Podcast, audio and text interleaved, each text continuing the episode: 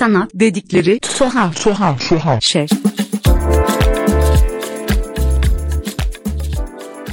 Herkese merhaba. Sanat dedikleri tuhaf şeyin 4. sezonunun 6. bölümüne hoş geldiniz. Bugün daire sanattayız ve konuklarım Seher Uysal ve Meltem Sırtıkara. Nasılsınız? Gayet güzel, iyiyiz. İyiyiz. Çalışıyoruz. Sizin burada bir residency ya da bir açık atölye, açık çalışma alanı projesinin içinde seçilmiş olan sanatçılar olarak bu dönem yaptığınız işler var. Henüz döneminiz bitmedi. Bitmeye yakın bir sürede bu kaydı yapıyoruz. Öncelikle belki bu projelerinizden kısaca bahsedebilirseniz sonrasında bunların detaylarını aslında daha önce konuştuk ama burada da dinleyicilerle paylaşabiliriz. Kim başlamak ister?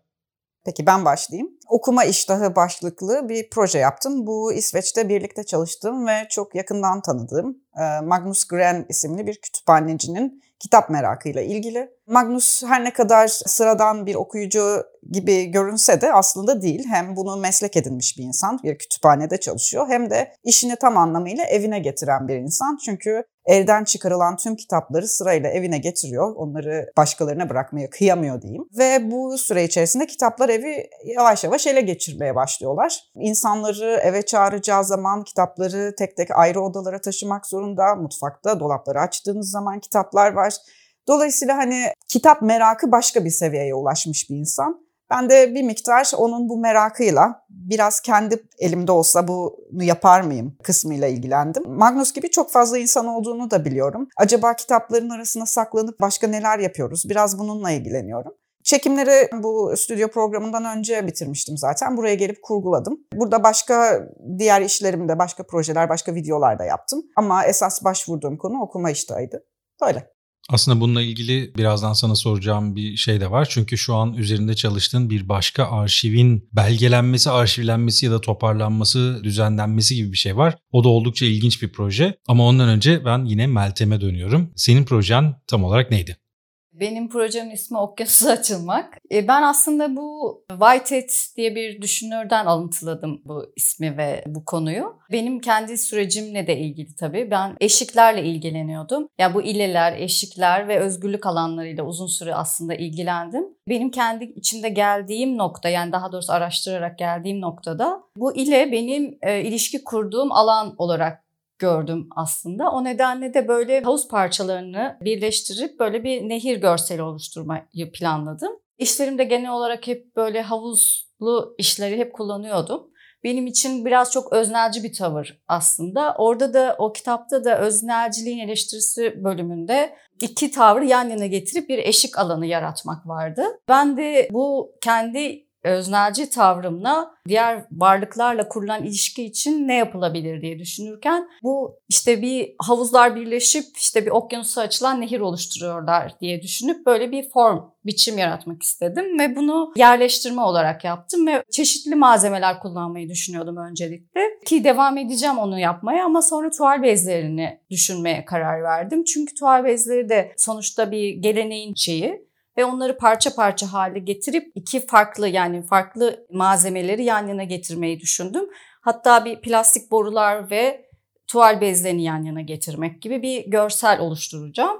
Eşik alanları da benim için biraz sanki özgürlük başladığı yerdi ve düşüncenin özgürlük alanı ve birbirinin akınına uğradığı yer. Yani böyle dualizmin eridiği alanlar. Yani dualizmin olmadığını söylemiyorum. Yani bu düşünce bunu söylemiyor. Ancak birbirinin akını halinde toplumlar bir arada olup ve ortak bir yaşam algısı yani yine simbiyotik bir yaşam algısından bahsediyor. Bu ortak yaşam algısı bende özgürlük fikri uyandırdı. Aslında bu özgür irade tartışmalarının olmadığı değil ama aynı zamanda da onun geçişken hali bende yaşamla kurulan ilişkide bir özgürlük alanı açtı. O yüzden de bu projeyi gerçekleştirmek istedim. Bir de havuzlar biraz çok böyle bana mezarları anımsatıyor. Hem içinde su var hem ölümle yüzleştiğim alan ve aslında eski filmlere baktığınızda havuzlu filmlere daha çok baktığınızda birisi ölür, intihar eder bir tartışma olur orada. E, ama o ölümler bana bir özgürlük alanı gibi gelir. Yani orada yenilenmek için yapılan bir eylem gibi. Ve bu ölüm mevzusuyla da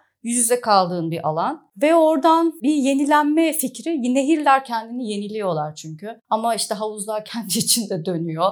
Hani insan böyle sürekli kendi içinde dönen bir varlık. Hani buralara bir alan yaratmak için nehir fikrini tercih ettim açıkçası. Yani bunları böyle yan yana getirip onların yan yana gelmesiyle oluşan eşik alanlarıyla açıklıklar yaratmak. Öyle. Aslında bu eşik fikri ben burada ikinizin çalışmalarında da ortak olarak gördüğüm şeylerden biri benim kafamda. Özellikle senin daha görsel olarak ifade ettiğin, Seher'in daha kuramsal açıdan yaklaştığını düşündüğüm bir fikir bu. Ama aynı zamanda eşik burada ikinizin birlikte çalışırken de bir şekilde aranızda olan bir şekilde atladığınız ya da geçmemeye karar verdiğiniz şeylerden bir tanesi gibi geliyor bana. Birincisi mekanı kullanma şeklinizden dolayı buna geliyorum. Çünkü biriniz mekanın arka odasında, biriniz ön odasında çoğunlukla çalışıyorsunuz. Ama birbirinizi karıştığınız, birbirinizle etkileşim halinde olduğunuz bir alan da var. Bu nasıl gelişti? Yani siz süreçte daha öncesindeki tanışıklığınız ne durumdaydı? Burada mı tanıştınız? Sonrasında bu sizin işlerinize nasıl yansıdı? Belki bunu sormakla başlayabilirim ilk başta. Sonrasında da işlerinize biraz daha detaylı birer soruyla devam etmek istiyorum. Yine önce Seher'den başlayabiliriz belki. Yani Mertem'in işlerini biliyordum e, ama şahsen tanımıyordum. Ben genelde ortada çok dolaşan bir insan değilim. O yüzden şahsi tanışıklıklarım daha azdır. İş babında aslında bir diğer odaya geçip diğer kişiye fikir vermek, onu dinlemek şeklinde geçti açıkçası. O yüzden hani birbirimizden çok farklı olduğumuzu düşünüyorum ben. O yüzden hiçbir zaman böyle bu işi de beraber yapalım demedik. Ama son derece karşısındaki insana feedback veren, belki biraz yaştaş oluşumuzla da ilgili olabilir. Birbirine son derece saygılı davranıp dinleyen, fikir veren bir diyalog halinde gelişti. Ama onun dışında hani birlikte bir şeyimiz var mı? Hani mesela eşik dedin o kısmı biraz açarsan belki ben de katkıda bulunabilirim bilemiyorum. Şöyle aslında bu biraz da senin söylediğin bu daha farklı çalışma mantığından kaynaklanıyor. Yani belli çalışma düzenleri olan insanlar yan yana fiziksel olarak geldiklerinde önce kendi eşiklerinin bence farkına varıyorlar. Yani karşılarındakine nerede ve nasıl bir mesafede konumlanacaklarını görüyorlar. Sonrasında o mesafeler belki ufak ufak erimeye, azalmaya veya gerçekten birbirine karışmaya ya da birbirine aynalamaya başlıyor. Buna benzer bir şey yaşadınız mı? Yani bunu biraz aslında eşikle ilgili sorarken senin en başta söylediğin şeye de biraz gidiyordu benim kafam. Yani çok fazla insanın içinde durmuyorum dediğin nokta aslında senin bence çalışma pratiğinde de daha çok yalnız oluşun ve o eşiği daha uzun bir mesafeye koyuşun, o eşiği çok fazla ya da yükseğe koyuşundu. Ama burada Meltem'le olan diyaloğunu daha önceki konuşmalarımızda da gördüğümde çok samimi, çok yakın, birbirinizden fikirsel olarak çok beslendiğinizi düşündüğüm bir konumdasınız. Ve bu da sanki senin yaptığın işle, arşivle olan o mesafeli demokratik duruşunla bir kontrast. Ters düşmüyor ama kontrast. Bu da işte işin kendisi ve işin dışındaki hayat filan gibi bir duruma geliyor. Biraz onu sormak istiyordum aslında. Belki o taraftan devam edebiliriz. Ne dersin? Yani açıkçası residency gibi programlar ben hep yetişkinler için eğitim programları gibi düşünüyorum. O yüzden hani ben eğitim sisteminde çok uzun süre kaldım, doktora vesaire ve o bittikten sonra bir boşluğa düşüyorsunuz. Çok fazla karşılaşma olmayabiliyor. O yüzden hani bu tür programları ben çok önemsiyorum. Ve Mertem gibi hani kendimden çok farklı bulduğum bir başka sanatçıyla çalışmak da o açıdan çok güzel tabii ki. Çünkü benden bir tane daha çok sıkıcı olurdu açıkçası. Aynı şeyleri düşünüp yani birbirimizi besleyemezdik. O açıdan dediğin e, eşik gerçekten önemli. Bu tür programlar dediğim gibi feedback vesaire için çok güzel oluyor. E, bir de hiç bilmediğim konuları çalışıyor Meltem yani. O açıdan ondan öğrenmiş oluyorum. Böyle. Sende nasıl işledi süreç ee, Meltem? Ben de şöyle ben çok bilmediğim bir şeyle karşılaşmadım açıkçası. Sevdim yani hoşlandığım, izlemekten keyif aldım açıkçası. Ama hani çok böyle ben sinemayla çok fazla ilgili olduğum için çok fazla şey gördüm yani söylemek istediğim de çok fazla şey var ama hani Seher mesela kendini daha böyle kendi içinde sinema şeyden çıkmak hani araştırmayla sanat arasında bir eşik yakalamaya çalışıyor aslında benim gözlemim. Hani bu bir bir şeyin araştırmasının çıktısı mı yoksa bir şeye dönüştürecek misin bunu gibi böyle tartış bazı sorular oluyor. İşte bu şu kadar duracağım, bunu şu kadar alacağım gibi bir şey yani aslında araştırdığı şeyi alıntı yapıyor bir yerden bir alın bana benim gözlemim bir yerden bir alıntıyı yapıp kendince onu dönüştürmeye çalışıyor. Burada aslında yapmaya çalıştığı benim gözlemim o. O yüzden de mesela daha önce bana gösterdiği bazı işleri vardı.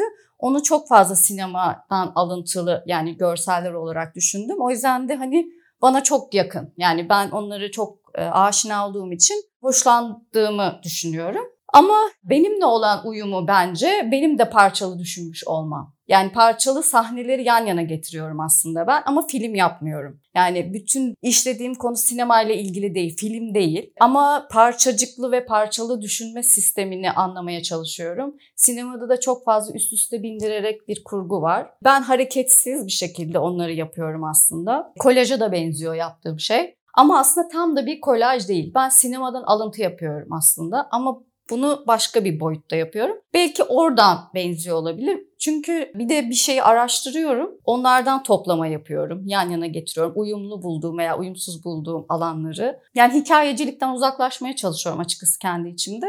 Ama o düşünceyi bir noktada yan yana getirip bir görsel sunuyorum sonuçta. Hani belki o açıdan bir benzerlik olabilir. Ama ben onun kadar vurgulamıyorum bunu. Hani film gibi ya da bir şey gibi vurgulamıyorum.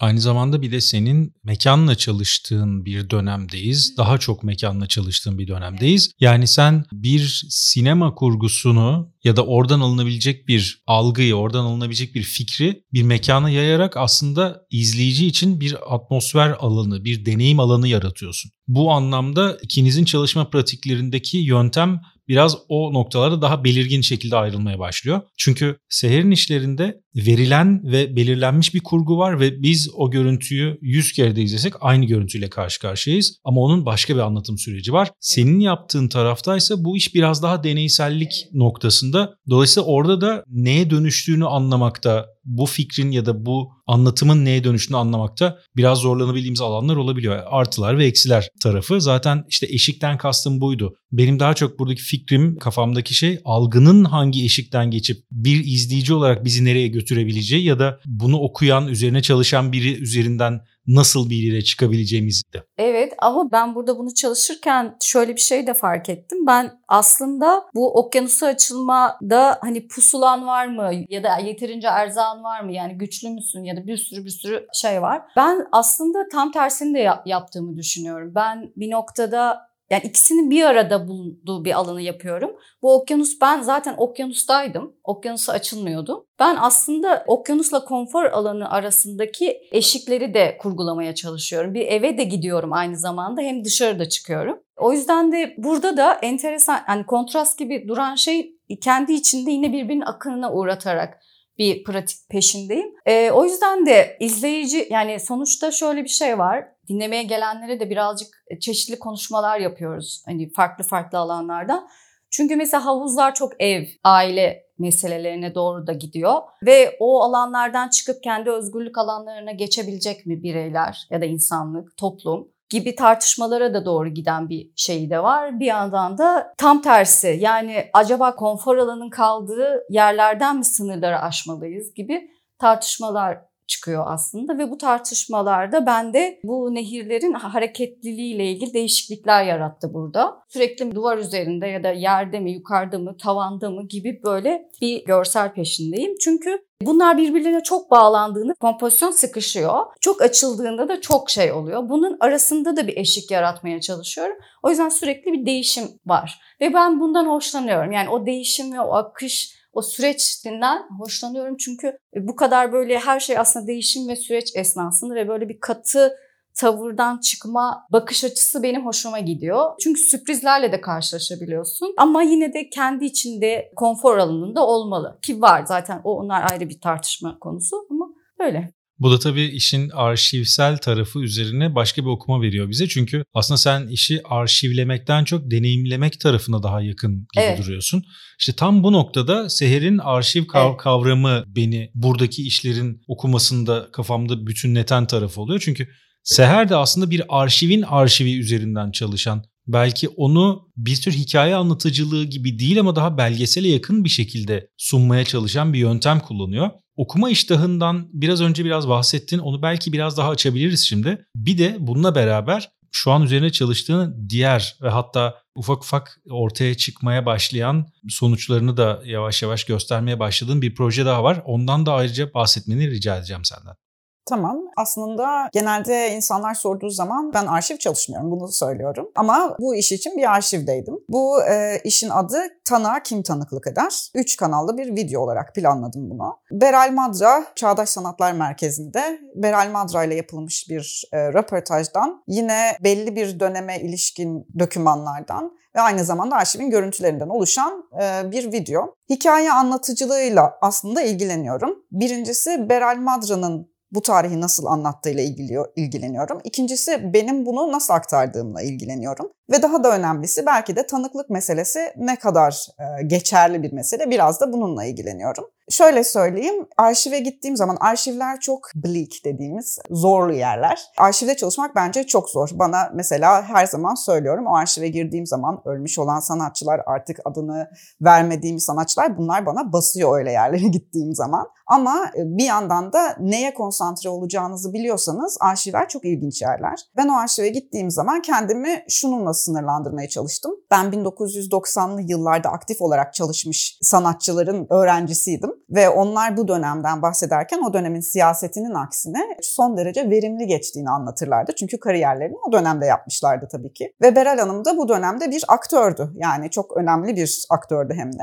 Bir miktar e, Beral Hanım'dan bu tanıklığı aktarmasını istedim. Çünkü bana çok çelişkili geliyordu. Bu siyasal anlamda zorlu bir ülkede e, iyimser bir şekilde sanat yapmak bana çok tuhaf geliyordu. E, o da sağ olsun açtı bu konuyu. Bana son derece önemli doneler verdi. E, hem sanat tarihsel anlamda hem sanat tarihinin aktarımında hem buna eleştirel bakmakta önemli bir kayıt olduğunu düşünüyorum. Ve her ne kadar tanıklıktan vesaireden bahsetsem de bir yandan da bu Beral Hanım'ın kişisel çabasıyla ilerleyen, var olan bir arşiv ve sonrasında ne olacak fikri ister istemez kafamın bir kenarında vardı. E, arşivlerle ilgilenmiyorum ama bu arşiv özelinde yani tabii ki arşivlerle ilgileniyorum ama genelde bir meseleyi araştırırken arşive giriyorum. Arşivin kendisiyle çok ilgilenmiyorum ama ilk defa bunda biraz ilgilenmek zorunda kaldım. Çünkü kendim de parçası olduğum bir dünyanın arşivine ne olacağını ister istemez özdeşleşerek düşünüyorsun tabii ki. Türkiye'deki genel arşiv problemi aynı sorunlar bu arşiv içinde geçerli. Dolayısıyla bunu kayıt altına almak istedim. Bir yandan da şu kısım hep aklımdaydı. Meltem Ahıska'nın bir makalesi makalesinde geçiyor. Arşivlerin olmadığı ülkelerde, hani Türkiye'de arşivler var ama nerede bilmiyoruz çoğunlukla arşivlerin olmadığı yerlerde arşivlerin nasıl kaybolduğunu anlatan hikayeler olur diye. Bunun olmasını istemedim aslında ama bir miktarda da bu hikayeyi sanırım anlattım. Beral Hanım son derece olumlu bakıyor yani olumlu düşünüyor. Benim çocuklarım var bu arşiv elbette bir el atarlar diyor. Beral Hanım'ın arşivinin de aslında pek çok yerin daha e, sonra belki kabul edeceğini düşünüyorum. Çünkü çok önemli bir karakter. Ama Beral Hanım üzerinden diğer insanların arşivlerine ne olacağını da merak ediyorum. Çünkü kendisi de söylüyor film içerisinde. Birçok vefat etmiş sanatçı var. Onların arşivleri nerelere gitti? Biz e, ileride Türkiye Çağdaş Sanat, benim de parçası olduğum Türkiye Çağdaş Sanatı'nın tarihini konuştuğumuzda bu insanların arşivlerine nasıl ulaşacağız? Bunlar çok önemli sorular. Dolayısıyla bunların hepsini bir araya getiren bir iş yapmaya çalıştım. Zor sorular ama Beral Hanım son derece olumlu düşünerek, e, iyi sorular sorarak e, karşılık verdi. İyi de bir iş olduğunu düşünüyorum. Arşiv zaten ne olursa olsun bence tanım gereği eksiktir ve sadece biz arşivin ne kadar eksik olduğunu çoğunlukla konuşuruz. Söylediğin şey Berela'nın arşivi için çok önemli çünkü aslında çok geniş ve çok kişisel bir arşiv ve çok detaylı da saklanmış, doğru şekilde korunmuş birçok alanıyla bir arşiv. Benim de bir noktasında üzerine çalışma fırsatı bulduğum yerlerden bir tanesiydi. Ama diğer arşivlerle olan konuşması, diyaloğu da onun ne kadar iyi bir bakışla okunabileceğini oturtacaktır. Bu anlamda tek başına da yeterli olmayacaktır ama tek başına da çok güçlü bir arşiv. Bir de tabii okuma iştahı videon var o projenin de bir devamını aslında burada tamamlıyorsun ve burada bir şekilde gösterimi açıyorsun. Onunla Berel Hanım'ın arşivi üzerindeki bağlantıyı düşündüğün zaman nasıl bir bağlantı kurdun? Çünkü senin yöntem olarak burada da benzer bir yöntem izlediğini, düşünme yapısı izlediğini düşünüyorum. Ama sonuçlar daha farklı oluyor ve aslında ürettiğin şey de değişiyor. Zamansal olarak baktığında o projeye başladığın günle bugün Berel Hanım'la yaptığın projeye başladığın zaman arasındaki bakış farklılığın ne ya da var mı? Bence ikisi ayrı projeler. Tek ortak noktaları tanıklık ve hikaye anlatımı meselesiyle ilgili. Hikayeleri nasıl kurguladığımızla ilgili daha çok. İlginçtir. Ben normalde aslında daha fazla kurgu yani fiction dediğimiz işte kurgu, kurmaca diyeyim. Hikayelerle daha çok ilgilenirim.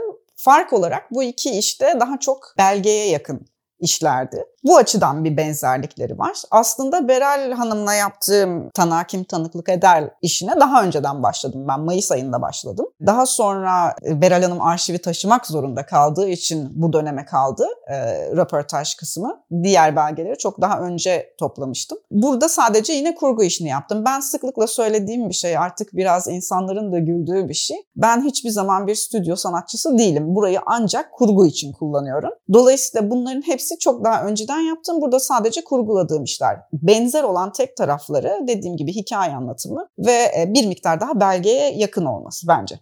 Peki buradan sonra yani daire sanattaki bu programın sonunda bir beklentin var mı? Yani bir şey çıkmak için mi bunu yapıyorsun yoksa bu sadece senin sürecinin bir deneysel parçası mı olacak? Çünkü Meltem'e de aslında bu soruyu soruyorum bir noktada ama Meltem'in o deneysel tarafta nereye çıktığını ben daha iyi görebiliyorum ama senin düşünce yapında nereye gittiğini ya da nereye çıkabildiğini bizimle paylaşırsan çok sevinirim yani herhangi bir sonuca ulaşmak gibi bir hedefim yok açıkçası. Yani burada bulunduğumuz süreç içerisinde genelde insanların tepkilerini görmüş oluyoruz, feedback almış oluyoruz. Nelerle ilgilendiklerini, hangi soruları sorduklarına bakıyoruz. Tabii bu her insan için değişiyor. Benim için gördüğüm tek fark şimdiye kadarki işlerimde kendisini de çok tekrar etmeyi seven bir insan değilim. Kopyalamak istemiyorum. Bu sık gördüğüm bir şey. Aynı şeyi bir daha yapmam gibi geliyor. Mesela bu iki işi yaptıktan sonra Şimdi biraz daha böyle belge olmayan, daha belki kurmaca, belki kendimin de var olduğu bir miktar. Çünkü burada aldığım tepkilerden bir tanesi e, her zaman farklı yönlerden baksam da son derece mesafeli baktığımla ilgili bir tepki almıştım mesela.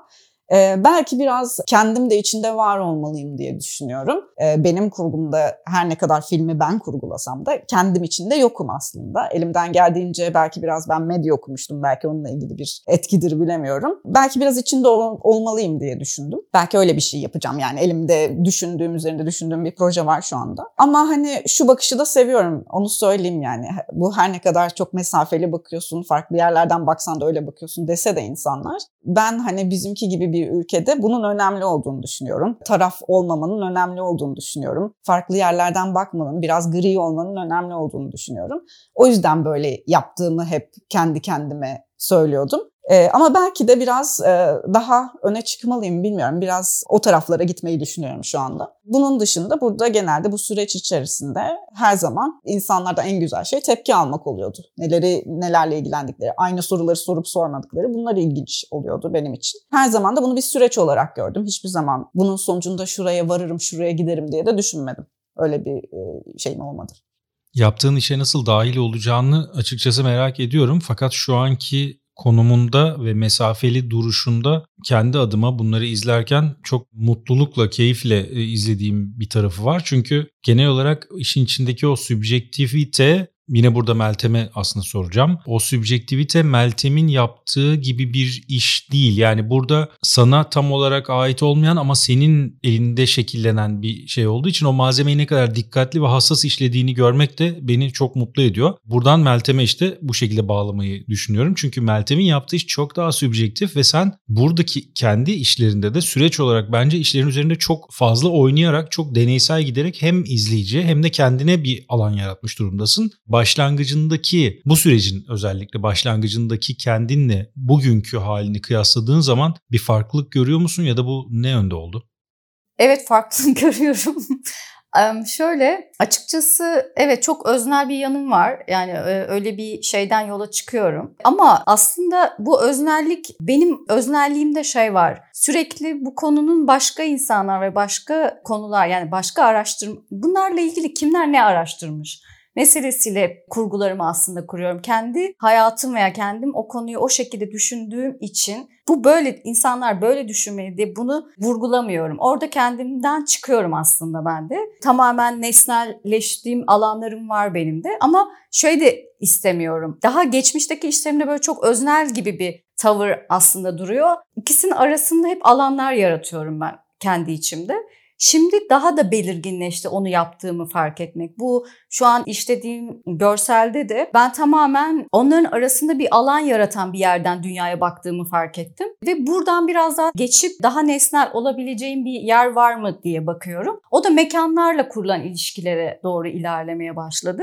Yani aslında ben birbirinden ayırmaktan ziyade toplu bir ortak yaşam algısı peşine düşmeye başladım. Yani çünkü yani benim de olduğum, onun da olduğu, senin de olduğun, diğer gördüğümüz, görmediğimiz, ulaşabildiğimiz, ulaşamadığımız bütün canlılarla herkesin görmesek de içimizden geçtiği bir sürü bir alan var aslında. Biz bunları yakalayabildiğimiz ve araştırabildiğimiz kadarını kendi içimizde ifade ediyoruz. Yani bir ifade aracı olarak bunu yapıyorsun. O yüzden de ben aslında hem oradayken orada değilim. Yani o mesafeleri yani nesnelleşiyorum. Kendim de nesneyim aslında. O nesne olma durumu bende o şekilde gelişiyor. E, gittikçe de e, biraz önce söylediğim gibi mesafe aldığımı fark ediyorum. Daha da aslında mesafe almaya doğru ilerlediğimi düşünüyorum. Ama ben nedense sanatçıların hiç farkında olmadan neyi araştırırsa araştırsın, istediği kadar nesnel olsun, onu oraya iten bir şey, bir dürtü olduğunu düşünüyorum niye bunu yapıyorsun? Küçük de olsa içeride yani herkesin farkında olmadığı ve bunu bilmeden yaptığı bir sürü şey var ve üstünü çok ciddi örttüğü. O yüzden de ben oraları çok deşen bir insan oldum yani geçmişte. O yüzden de biraz oradan orayı hep fark ederek uzaklaşıyorum. Fark ederek uzaklaşıyorum ki daha başka yerlerden bakayım.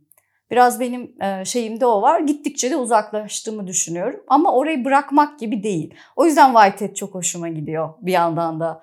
Hani böyle akın ve toplumlar bu şekilde oluşuyor diyor. Yani orada böyle iç içe geçme alanları ve fark etmediğin ya da bir özne de değilsin. Öznelcilik tavrına bakışı o yüzden hoşuma gidiyor. Bu hükmetme tavrının da eridiği bir bakış da var orada. O yüzden de nesne olmak aslında çok daha özgürlük verici bir alan. Yine özne de oluyorsun ama e, onun cümlesini kuramıyorum ama orada enteresan bir şey açılıyor. Okyanusa açılıyorsun işte. Yani onu benim kendi içimde gördüğüm bir şey ya da bir sürü okuyan insan bunu görüyordur. O yüzden de o mesafeler hem içine giriyor hem çıkıyorsun. O benim çok heyecanlandırıyor genel olarak. Daha önce de böyle çalışıyordum ama bunun çok ciddi farkında değildim. Şimdi çok daha farkına vardığım için Geri de çekilebiliyorum, içeri de girebiliyorum. Çok içeri girdiğimde hemen burası çok değil, benim pencerem şurası deyip kafamı çevirebiliyorum. Bu böyle bir oyun oynuyorum burada galiba.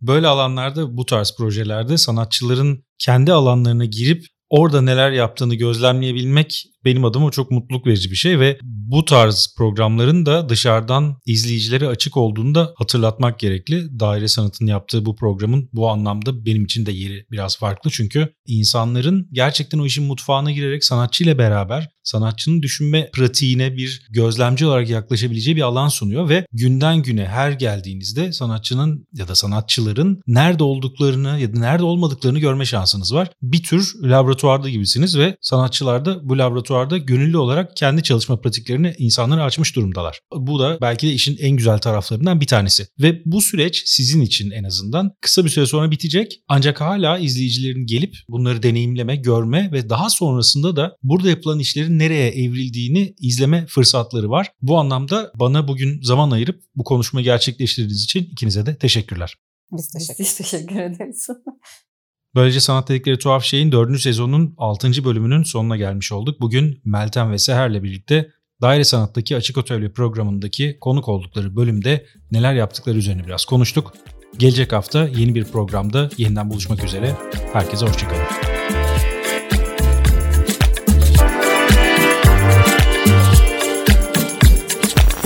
Tuhaf, tuhaf, tuhaf, tuhaf, tuhaf.